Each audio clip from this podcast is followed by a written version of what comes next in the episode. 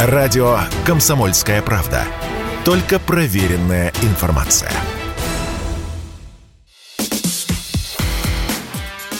Диалоги на Радио КП. Беседуем с теми, кому есть что сказать. Здравствуйте, дорогие друзья. Приветствуем вас в эфире радио «Комсомольская правда». Я Валентин Алфимов. Рядом со мной Родион Мирошник, э, посол Луганской Народной Республики в Москве. Родион Валерьевич, здрасте. Здрасте. Посол в России. Посол в России. Конечно, да. да. Чрезвычайно полномочный посол Луганской Народной Республики в России или в Российской Федерации. Да. Хорошо, спасибо, да, что поправили. Раз уж мы заговорили про посольство, вот. Давайте тогда ну, про него и, собственно, с него и начнем. Да? А, работает посольство ЛНР в Москве? Нет, посольство ЛНР еще не работает. В Москве работает только посол угу. а, вот, и группа волонтеров. А, плюс, ну, некоторым, э, наверное, представителям нашей власти как бы не всегда понятно, а зачем? Мы же хотим в Россию, зачем на посольство? И вот поэтому, это вот, собственно, там определенный период времени не получается пока организовать вот это подписание документов, их оформление. Но я очень думаю, что мы уже там на финишной прямой. Мы сейчас подходим к тому, чтобы э, уже ну, принять решение постановления правительства о создании посольства, и после него тогда будет запущен уже механизм здесь, непосредственно в Российской Федерации. Потребность в таком посольстве очень важна. А как минимум, да, то есть когда я разговариваю уже с чиновниками, которые говорят, ну а зачем же нам посольство? А я говорю, во-первых, потому что референдум без посольства провести очень тяжело. Посольство является главным организатором референдума на заграничном округе. А то, сколько у нас здесь сейчас беженцев, сколько у нас здесь людей с э, вот, статусе временного убежища. Здесь огромное количество, и было бы абсолютно неверно и неправильно а, проводить э, любое, любой плебисцит, любую форму вот этого демократического волеизъявления без участия этих людей, которые вынужденно уехали либо из-под обстрелов, либо а, потому что там были больны, либо еще по какой-то причине, да, то есть потому что ну, реально просто бежали от, э, ну, от войны. Адрес выбрали уже какой будет?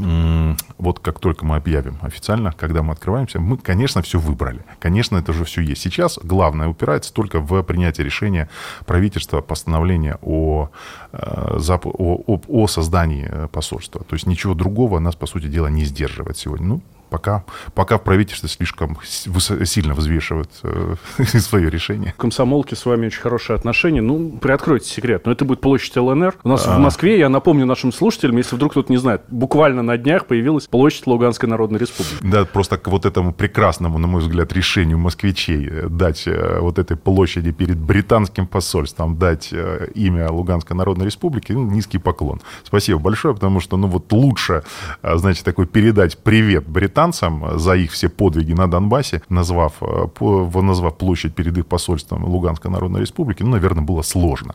Поэтому, ну, правда, для того, чтобы рассчитывать на это здание, тогда уже и с британцами надо прощаться на территории э, России, но этого, по-моему, пока не произошло.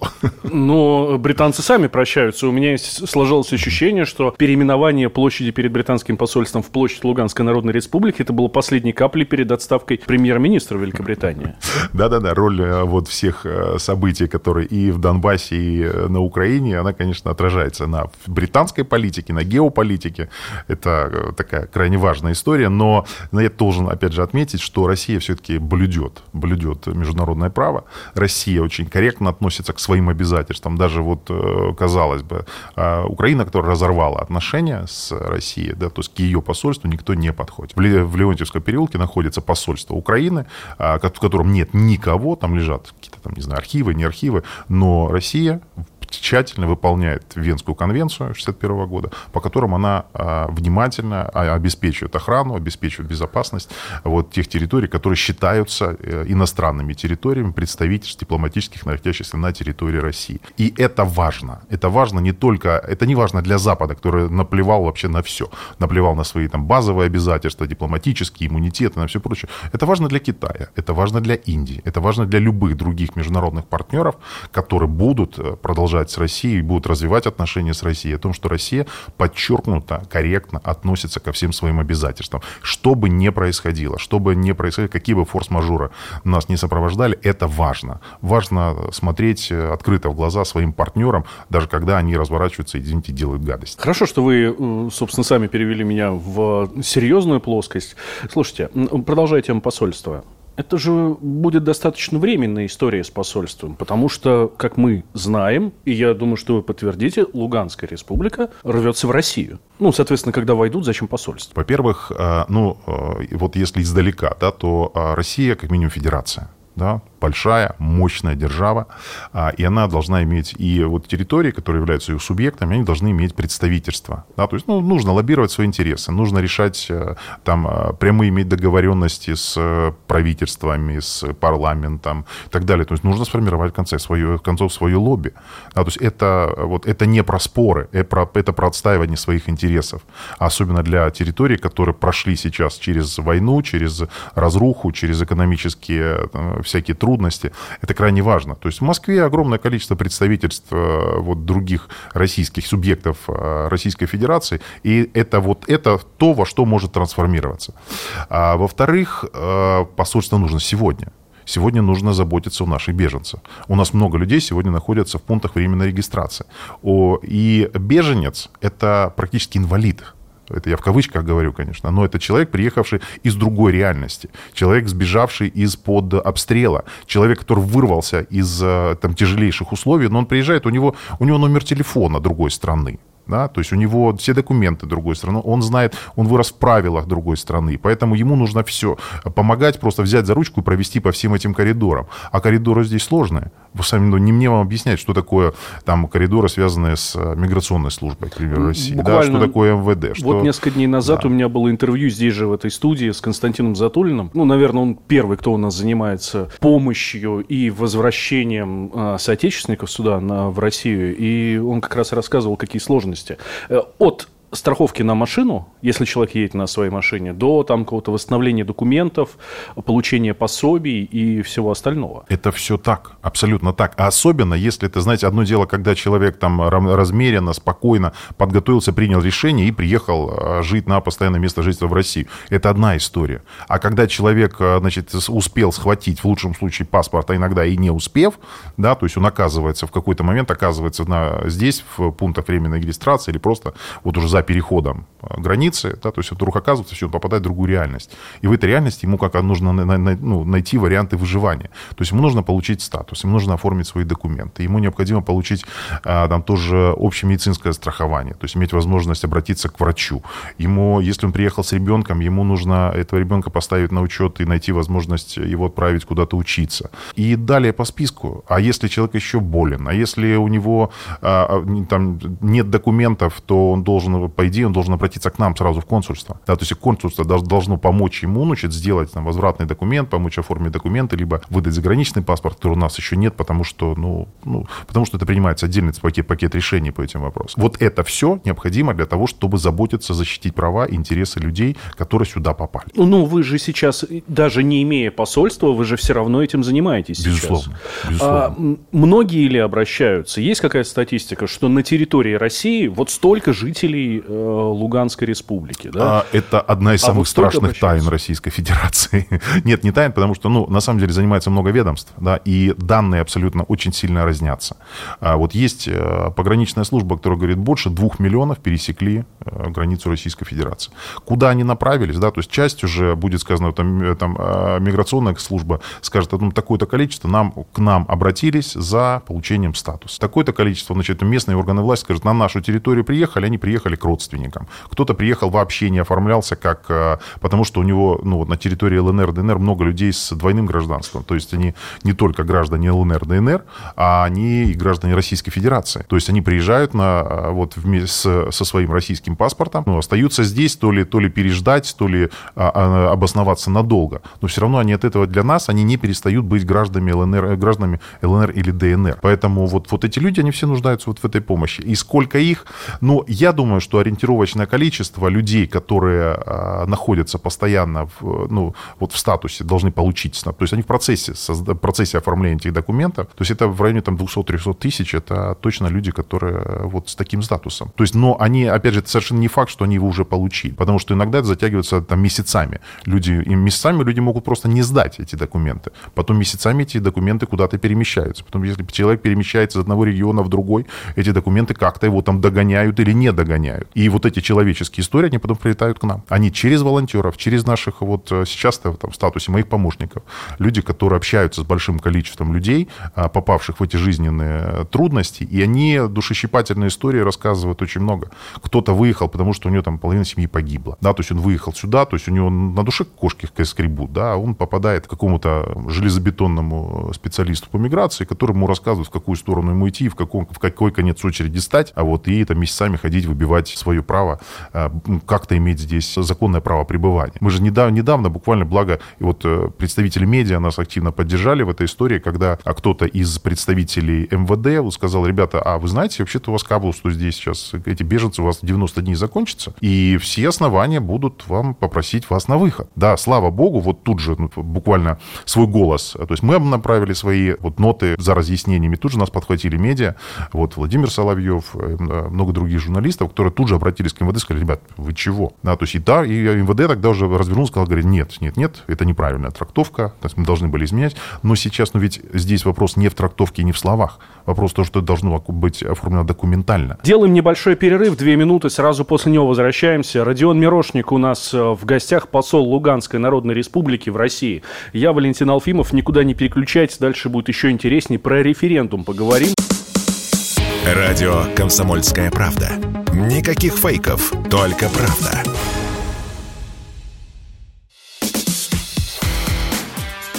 Диалоги на Радио КП. Беседуем с теми, кому есть что сказать.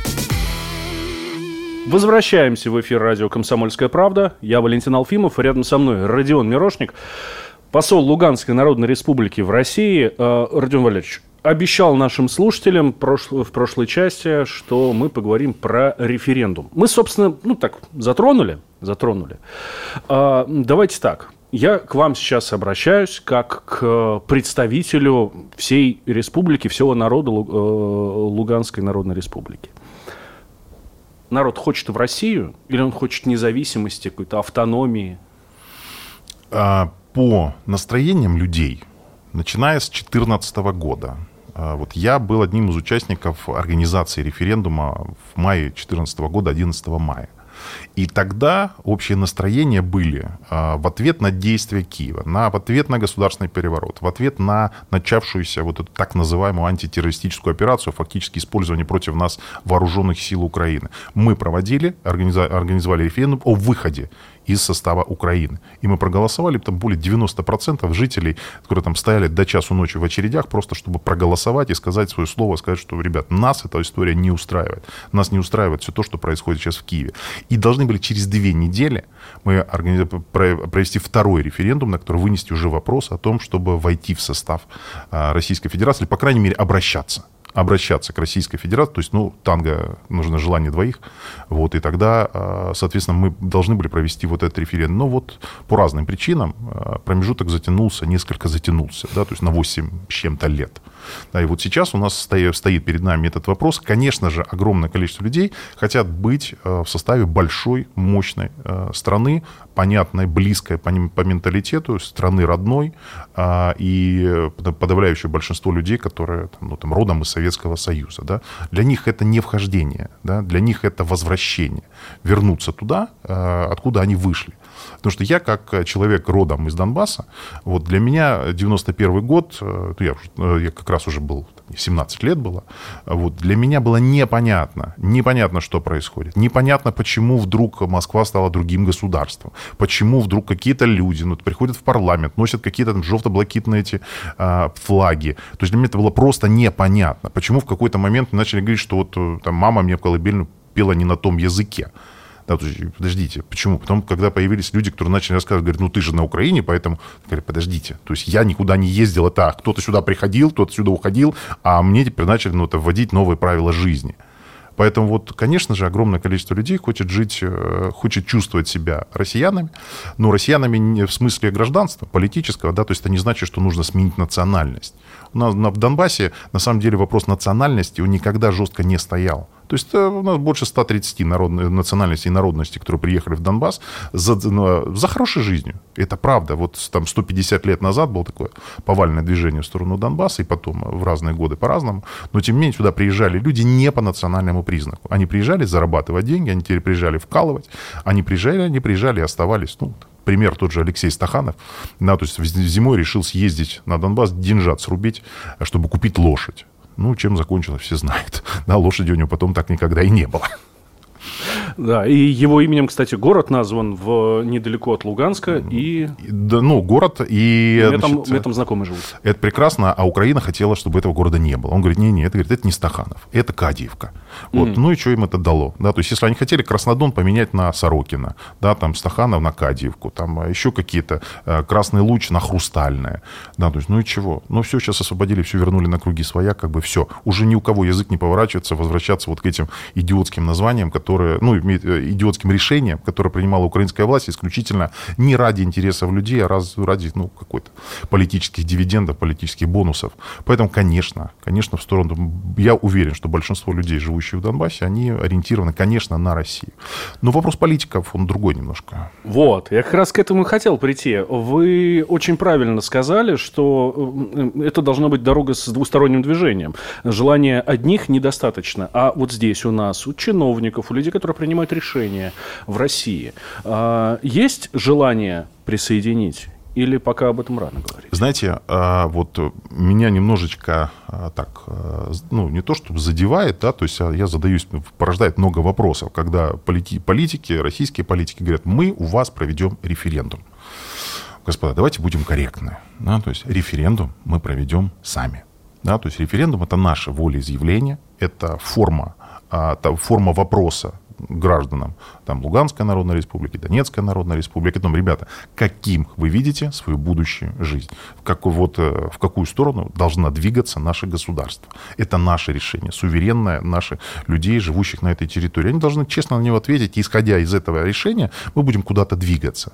А российские политики, да, то есть в том числе те, которые там, заявляют о том, что вот мы проведем референдум, там на самом деле должны э, очень крепко и хорошо задуматься, не обязательно об этом э, говорить очень громко, но, по, крайней, по крайней мере, это сформулировать в виде четких, понятных, ну, красных линий хотя бы, да. А в каком виде? Да, то есть это а, автономии, это республики, ну, автономные республики, да, то есть это а, нужен переходный период, а, нужны, а, нужно время, нужны какие-то особые подходы для того, чтобы адаптировать просто людей, адаптировать к политическому статусу, адаптировать к социальным условиям, да просто раздать, э, там, выдать те же паспорта, да, то есть э, перевести на какие-то стандарты обучения. Вот много-много вопросов. Это много вопросов. На самом деле, если вот поверхностно кажется, ну, подумаешь, ну, что-то убрали таможню, и все, и хватит. Да, то есть, а нет. А нет. То есть есть, э, есть производитель местный, да, то есть который истрепанный 8 лет э, вот этой э, экономической блокады, да он просто не, не способен конкурировать с там, мощными российскими производителями дайте возможность встать на ноги, дайте поставить, дайте какие-то возможности льготы, дайте какие-то варианты механизма защиты. Потому что нам, как территории, крайне важно, чтобы наши заводы работали. И там это вопрос не там местных князьков, это вопрос людей, которые ходят на работу. То есть это вопрос налогов, которые платятся на этой территории. Это вопрос а, вообще ну, вот масса градообразующих предприятий. Сейчас мы освободили Северодонецк. Да, Северодонецк, он просто жутко разрушен. Я несколько дней назад там был, вот объезд, объезжал весь город. Ну, такой город, город полупризрак, э, призрак остался каждый десятый только там живущий. Но Северодонецкий азот, то есть, на мой взгляд, непрофессиональный, он достаточно неплохо сохранился. Ну, там АБК, там административные корпуса разбили и прочее. Я напомню нашим слушателям, что Азот – это вот тот самый завод, который называли даже Азовсталь-2, да. где две с половиной тысячи э, украинских военных, нацистов э, сидели, и там же держали в заложниках мирных жителей. Совершенно верно. И вот по вот этому, то есть там, вот где они были, там туда и прилетало. Откуда они стреляли, туда и прилетало. Поэтому там какие-то там административные корпуса, там это разбито, э, вот э, проходные, там первая проходная разбита, но сама технология, самый там цеха, масса этих труб, какие-то там колонны, все прочее, это все относительно целое. И для Северодонецка крайне важно, э, чтобы этот завод заработал. Это, это город химиков. Он был всегда городом химиков. Это производство, которое, от которого зависит еще масса производств вокруг. Потому что они производят ну, какую-то, там, не знаю, там, базовую кислоту для них, да, на основании которых там кто-то там делает, не знаю, там, пластмасс какой-то, там, еще что-то. То есть там масса институтов, производств, предприятий, которые завязаны на, на вот эту цепочку производственную. Поэтому для нас это важно. Это рабочие места, это, это деньги, это налоги, это инфраструктура, это, это все-все-все. То есть Донбасс привык работать. И Дон, Донбасс это люди, которые они, они, они держатся за трубу, за шахту, за предприятие. Э, вот люди, которые не привыкли протягивать руки. То есть нет, мы готовы работать, и нам только надо, вот нам нужна удочка, а не, не рыба. Вот я вас сейчас слушаю, вспоминаю свой там, недавний разговор с Владимиром Роговым, э, членом военно-гражданской администрации Запорожской области, который нам каждое интервью говорит ровно то же самое. Говорит, нам не нужны дотации. Ну, дотации, может, конечно, нужны какие-то там на какое-то время, ну, просто дайте нам работу, пустите наши товары к себе. Э, ну, Запорожье это немножко не Луганск, здесь там, там конечно, не химия, а сельское хозяйство, великолепное совершенно. Нет, Запорожье, Запорожье это и металлургия, Запорожье это машиностроение. То есть Запорожье чуть-чуть, вот в украинских регалиях, чуть-чуть чуть-чуть проигрывал Луганской, э, Луганской области тогда. Вот чуть-чуть, то есть где-то на уровне. Поэтому очень сходные вещи. Ну, в общем, самое главное, дайте нам работать и э, сбывать какую-то свою продукцию. Мы сами себя прокормим, еще и вас накормим. Это буквально цитата вот из его там недавнего интервью. А, хорошо, я вот себе представляю э, Северодонецк. Э, он стоит практически на границе, с, э, на границе э, Луганской республики. Я же правильно понимаю, да? С кем? Э, с, с, скажем так, с Украиной.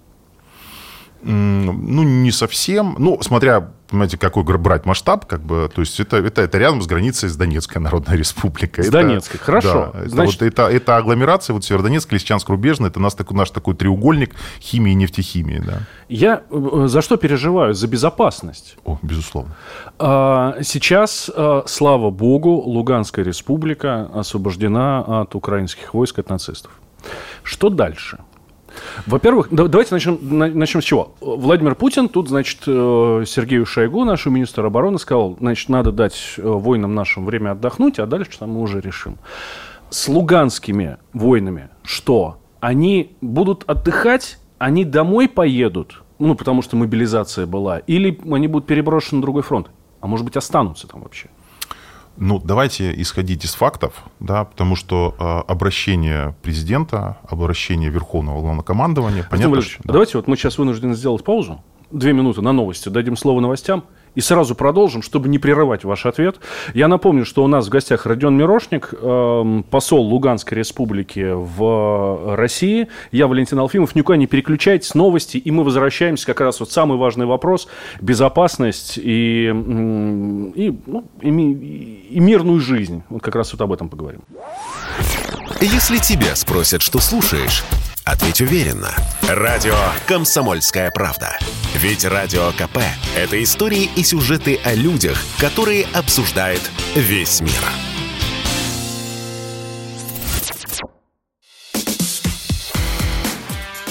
Диалоги на Радио КП. Беседуем с теми, кому есть что сказать. Итак, мы возвращаемся в эфир радио «Комсомольская правда». Я Валентин Алфимов, рядом со мной посол Луганской Народной Республики в России а, Родион Мирошник. Давайте про безопасность, да, а, с э, военными, с войнами э, луганскими, что будет и вообще вот, вот именно в этом плане будущее какое? Ну, во-первых, а, вот этот вопрос я могу абсолютно обсуждать только ограниченно да, потому что я явно не военный, не военный стратег, тем более не, коман, не командующий для... Вот есть э, заявление Верховного Главнокомандующего, и оно распространяется на союзные войска. У нас совместное командование, которое, которое блистательно провели, по крайней мере, вот эти операции по э, освобождению Луганской Народной Республики. Особенно это касалось, конечно, Лисичанска. Если будет пару минут, я посвятил бы этому немножко времени. Э, но главное сейчас, что ребята продолжают воевать. Ребята продолжают сейчас, они уже за пределами Луганской Народной Республики. В Светлодарске стоят наши подразделения. Не то, что стоят, воюют, они идут, они активно работают.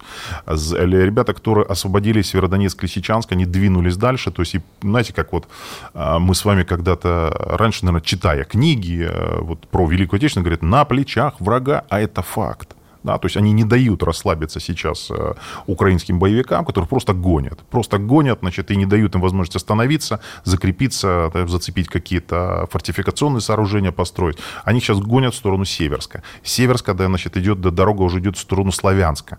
А, ключевые дороги, которые Лисичанск, Артемовск. То есть там вот эти все коммуникации, то есть ребята просто сейчас, они продолжают активное движение, и вот ротации, которые запланированы, которые, скорее всего, будут, они должны быть приняты командованием. То есть военные действия, все-таки война – это дело командиров. И э, влазить в эту парафию, ну, у меня нет никакого желания. То есть мы ждем решения, которое будет принято военным, э, военным командованием операции. То есть кого они смогут отпустить, отдохнуть, а кто э, продолжит воевать, выполнять свои боевые задачи. Потому что мы даже освободив свою территорию сейчас, да, то есть мы не можем находиться в безопасности. К нам продолжают прилетать точки У, к нам продолжают прилетать, по нам начинают работать и Хаммерсы, начинает еще что-то... То есть до тех пор, пока мы не угомоним а, Украину, токсичную, а, наглую, циничную в своих подходах, то есть мы не сможем чувствовать себя спокойно. Мы не сможем провести свои референдумы, потому что, а, потому что нам просто угрожают потому что ну, люди, ну, не хватало нам еще начать проводить референдумы, что по нашим там избирательным участкам начали прилетать, э, там, не знаю, мины, точки или какие-нибудь там РСЗО, да, то есть нам вот этого не хватает, то есть мы не хотим этого, мы хотим перво-наперво решить свою задачу, главную задачу, это безопасность. И по факту нам сейчас необходимо, ну, как минимум, во-первых, э, дойти до освобождения ДНР, а во-вторых, вот это лаг, э, там расстояние, для которого просто не добивали, а в принципе это все изложено в заявлении заявлении Владимира Путина. Да, то есть это демилитаризация, то есть у Украины не должны быть вооружения, которые позволят им угрожать нашей безопасности и безопасности России.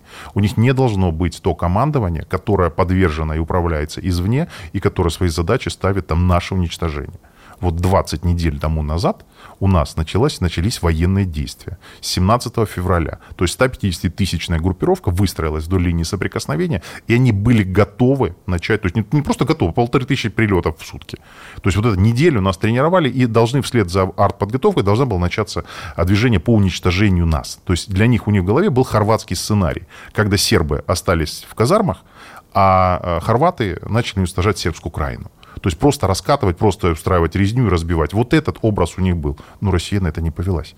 Россия, значит, тогда тут же Россия признала ЛНР и ДНР, нам протянули руку помощи, и у нас началась уже для России началась специальная военная операция. А у нас была, продолжилась война, но в формате уже эскалации, тогда, как нам пришли на помощь, и тогда уже начали громить э, вот эти огромные, на самом деле, полчища украинской армии, которую снабдили, научили э, и подвели буквально под, наш, под наши двери. Для наших слушателей открою небольшой секрет. Мы как раз с Ирной Валерьевичем прямо вот перед тем, как начать э, наш диалог уже в эфире, как раз обсуждали в чем разница между спецоперацией и войной, и очень правильно э, Родион Валерьевич говорит, что для России это спецоперация, а для Луганской республики, для Донецкой республики, для людей, которые там живут, это война, которая, причем, которая началась, вы сейчас сказали, 17 февраля, для наших, у нас здесь в России 17 февраля, ну, ну вообще неизвестная дата, мы все знаем 24 вот, а, ну, на самом деле все началось в феврале 11, 14 года, да? Ну, если считать, знаете, я так, тогда, вот мы в феврале задавались вопросом, вопросом, что когда-то историки скажут, да, что в этот день началась война. Угу. А мы просто жили тогда. Мы просто жили, а в Киеве в это время происходил государственный переворот, и нам оттуда долетали вести о том, что, ребят, все, теперь вы уже все, теперь у нас другое правительство, значит, у нас другие ориентиры, у нас другое направление. Ну и вот тогда нам пришлось уже брать оружие в руки и говорить, не-не-не, мы будем жить своим умом, будем жить своим, своим мнением, своим менталитетом. Вы обещали пару слов сказать про освобождение Лисичанска. Я со своей стороны добавлю, вот буквально сегодня рассматривал рассматривал фотографии нашего спецкора Александра Коца, который находится прямо сейчас в Лисичанске. И меня очень удивляют эти фотографии, потому что ну, все мы видели Мариуполь. Ну, города нет. Просто нет. А, Северодонецк тот же а, очень, очень сильно пострадал. А на фотографии из Личанска я смотрю, и у меня ощущение, что... Ну, нет, здесь прилет, здесь видно, там, значит, перевернутые машины лежат, здесь техника какая-то. Но в целом, так если прибраться, ну, очень даже ничего. Ну, относительно, да, относительно ничего. И мы а, вот пробивались в Лисичанск в тот день, вот 3 июля, который у нас считается теперь днем освобождения Луганской Народной Республики. Мы, а, то есть, подъезжали, были все мосты разрушены по наведенному понтону. Мы зашли в, туда, в город вместе с военными и видели буквально вот то, что еще дымился там а, этот горсовет или горосполком его здание. То есть, можно сказать, что, во-первых, эта территория, то есть, я был крайне удивлен, на самом деле, то, что ребятам, командованию удалось удалось совершить эту фантастическую операцию за двое суток. Двое суток. К ней готовились долго. К ней готовились, подходили, подбирались. То есть, и а, когда а, там Арестович, Зеленский и прочие начинают рассказывать, ну, Лисичанск, ну, мы его там сдали, отошли, мы людей там щадили. Чушь не, это не имеет все. никакого тактического значения, стратегического значения. Говорю. Полнейшая Да, да. чушь полнейшая, потому что Лисичанск и во время Второй мировой, там был Привольнянский плацдарм. Это точка, которая нависает буквально над 100-тысячным Северодонецком, над 50-тысячным Рубежным, там над 40-тысячной Кременной. Это, это и масса других там небольших городков и поселков, да, которая просто третировалась на протяжении там двух-трех месяцев, вот находя войсками ВСУ или там в других формирований Украины из Лисичанска. То есть туда ставили, то, если смотреть Лисичанска, Северодонец просто на ладони. Это как таракан на кафеле. И когда они разворачивали туда пушки и лупили э, туда, куда им хотелось, они видели это все. То есть прикрыться там просто было нечем. И поэтому переоценивать стратегическое значение Лисичанска, наверное, нельзя.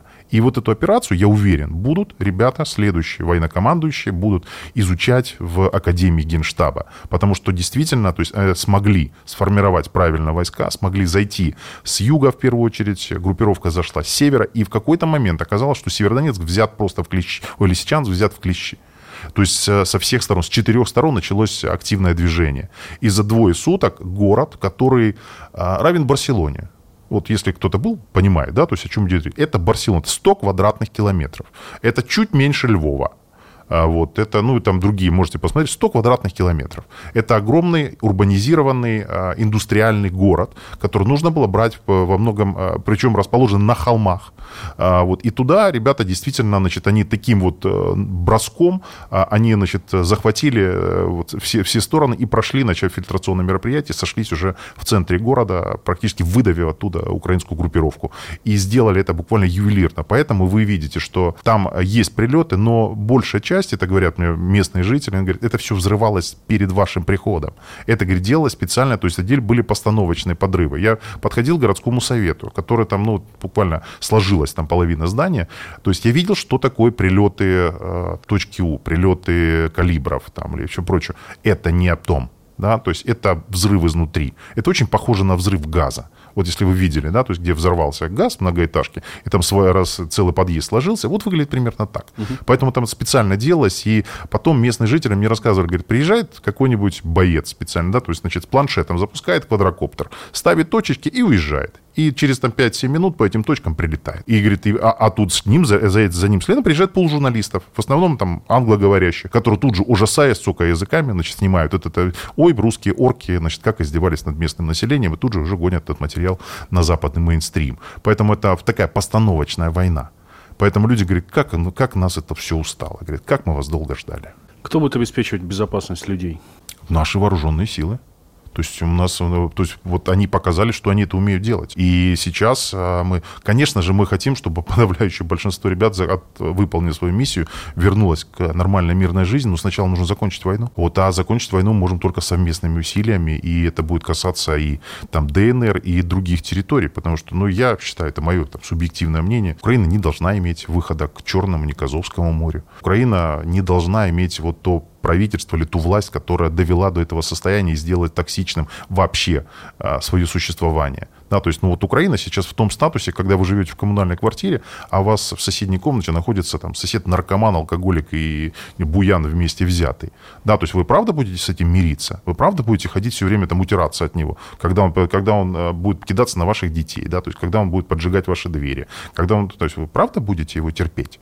Да, то есть поэтому здесь для меня вопрос о том, что оправдана или не оправдана специальная операция для России, оправдана как минимум потому, что это угрожало национальной безопасности, безопасности людей. И Украина сейчас чудесно показывает. Это она то по Белгороду, то по Курску, то по э, еще каким-то территориям, которые просто примыкают к Украине, начинает стрелять, авианалеты делать или все прочее. То есть пока ее не угомонив этот режим, не снеся его, да, то есть думать, что мы живем в безопасности, наверное, просто из области фантастики. Маленький перерыв, последний, я обещаю, и после него мы вернемся. Родион Мирошник у нас в гостях, посол Луганской Народной Республики в России.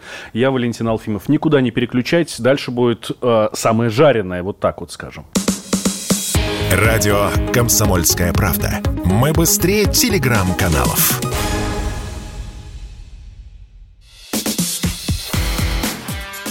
Диалоги на Радио КП. Беседуем с теми, кому есть что сказать. Мы снова в эфире радио «Комсомольская правда». Я Валентин Алфимов, рядом со мной Родион Мирошник, посол Луганской республики в России. Я обещал жареного, а у нас, э, мы знаем, что в интернетах всяких э, очень популярны блогеры, которые задают прямые вопросы. Сколько ты зарабатываешь? Вот и я. Давайте мы с вами тогда про деньги и поговорим. Ну, не про ваши, ну, собственно, это совершенно не важно, а про деньги луганские. Сколько потребуется денег на восстановление? Я, а, к сожалению, не, не отвечу вам на этот вопрос и объясню почему. Не потому, что я эту цифру не знаю и вряд ли ее знает кто-либо сейчас. А, сейчас нас радует только тенденция к тому, что а, у нас сейчас в Луганске снять гостиницу практически нереально. Да, то есть вот такого ажиотажа вот, квартир, э, там, гостиниц у нас никогда не было. То есть огромное количество российских специалистов сейчас находится на нашей территории. Угу. И они приехали, сейчас идет вот период э, бюджетирования и составления смет. Сегодня там высококлассные специалисты работают во многих городах Луганской Народной Республики, и их задача как можно быстрее создать вот эти государственные планы. То есть они считают, что в первую очередь, а, что будет в среднесрочной перспективе, что значит, на закуску останется. И, и, и сегодня по всем этим а, территориям строятся отдельные планы, которые в итоге будут сведены в одну большую государственную программу по восстановлению, возрождению Луганской Народной Республики. А, опять же, в них задействовано очень много контрагентов. То есть э, Москва, э, и мы этому очень рады, счастливы, да, что Москва это является сегодня побратимом Луганска. И э, побратим не на словах, не на только значит, там, обмене караваями, да, а именно сейчас уже на территории Луганска работают крупные московские компании, работает строительная техника, и они сейчас готовят базу. Это база, это инфраструктура. То есть перво-наперво задача, которая была поставлена перед ними, это а, значит, восстановление водоснабжения. Это огромная проблема для Донбасса, для всего Донбасса, и для Луганска, и для Донецка. И вот у нас всегда были, это степной край, у нас всегда были с этим проблемы. Особенно сейчас, после таких вот э, военных действий, после э, экономических э, проблем. Это энергоснабжение, это дороги, это вот основа для возрождения и восстановления города Луганска. Это Луганска и вообще всей территории. Mm-hmm. То есть Луганск этим занимается Москва. В, к примеру, Сватовский район – это Саратов. А, значит, красным лучом занимается Башкирия. И вот есть побратимы, сейчас вот у нас буквально ну, чуть ли не каждый день есть приезды, значит, подписание, оформление документов, заезжает группы, которые отрабатывают эти все площадки, и, ну, по крайней мере, по Луганску я могу сказать, что подписанный договор включает, во-первых, он рассчитан на три года он сейчас э, включает в себя порядка 800 объектов. Это только по Луганску и по Луганску по пригородам. Сейчас уже э, из объектов, э, пока, то есть Луганск еще явно не тот город, где, знаете, там вот такой лес кранов стоит. Там нет, этого еще нет. Вот я надеюсь, что будет. Вот, но вот у нас есть медгородок, там уже активнейшим образом возводится крупный комплекс медицинский, там, который строится ну, по, по технологиям, которые использовались здесь, в Москве, когда строились вот ковидные подразделения управления, да, то есть и, где можно было построить его быстро и достаточно качественно в соответствии с теми требованиями, которые сегодня выдвигаются. И вот, э, то есть перво-наперво, скоро зима, да, несмотря, жутко, там июль, да, то есть, но для Северодонецка, для Лисичанска, для а, других там разбитых городов, для городов, которые потрепаны с, с потрепанной экономикой, инфраструктурой, сегодня крайне важно понимать, что через за три месяца нужно эти города подготовить к нормальному приходу холодов, а, вот, к нормальному перенесению вот, городами, которые прошли через войну. Поэтому сейчас, к сожалению, да, то есть я не могу сказать цифру, и вряд ли кто-то может ее сказать, закончится бюджетный период, закончится вот это сведение смет, и я думаю, что официально будут заявлены те цифры или э, программы, которые должны быть реализованы на территории. И, кстати, по каждым министерствам то же самое происходит. Свои люди возвращаются, луганчане? А луганчане, во-первых, сейчас об этом ну, достаточно рано говорить, да, то есть и Луганск, и многие другие города, они достаточно пустынны сегодня. То есть очень много людей на фронте. То есть э, очень много мужчин ушли э, мобилизованы, э, кто-то раньше служил. То есть, ну, в любом случае принимают активно, это непосредственно на передовой, на обеспечение передовой, на там, транспортных и прочее, прочее. То есть война затягивает всех. А, и там поэтому людей не так много в наших городах. Много людей, вот начиная с февраля, а, вот была объявлена очень быстрая эвакуация. То есть э, женщины, дети, они достаточно много выехали за территорию ЛНР. Да, вот эти, вот эта категория возвращается. Постепенно там, где уже, примерно там, в Луганске, уже относительно безопасно. В там, Старобельске безопасно. Но люди, которые уехали из Северодонецка, Лисичанска, Рубежного, то есть те города, которые много превращены в руины, им еще просто некуда возвращаться. Поэтому они находятся либо в местах временного размещения, либо находят себе место на территории ЛНР, либо на территории России. Сейчас, по нашим данным, 52 субъекта Российской Федерации дали приют нашим беженцам. И они сегодня там, за что им низкий поклон, но и, конечно, просьба относиться к нашим людям с пониманием и вниманием. То есть это к местным властям, потому что я точно знаю, там, где...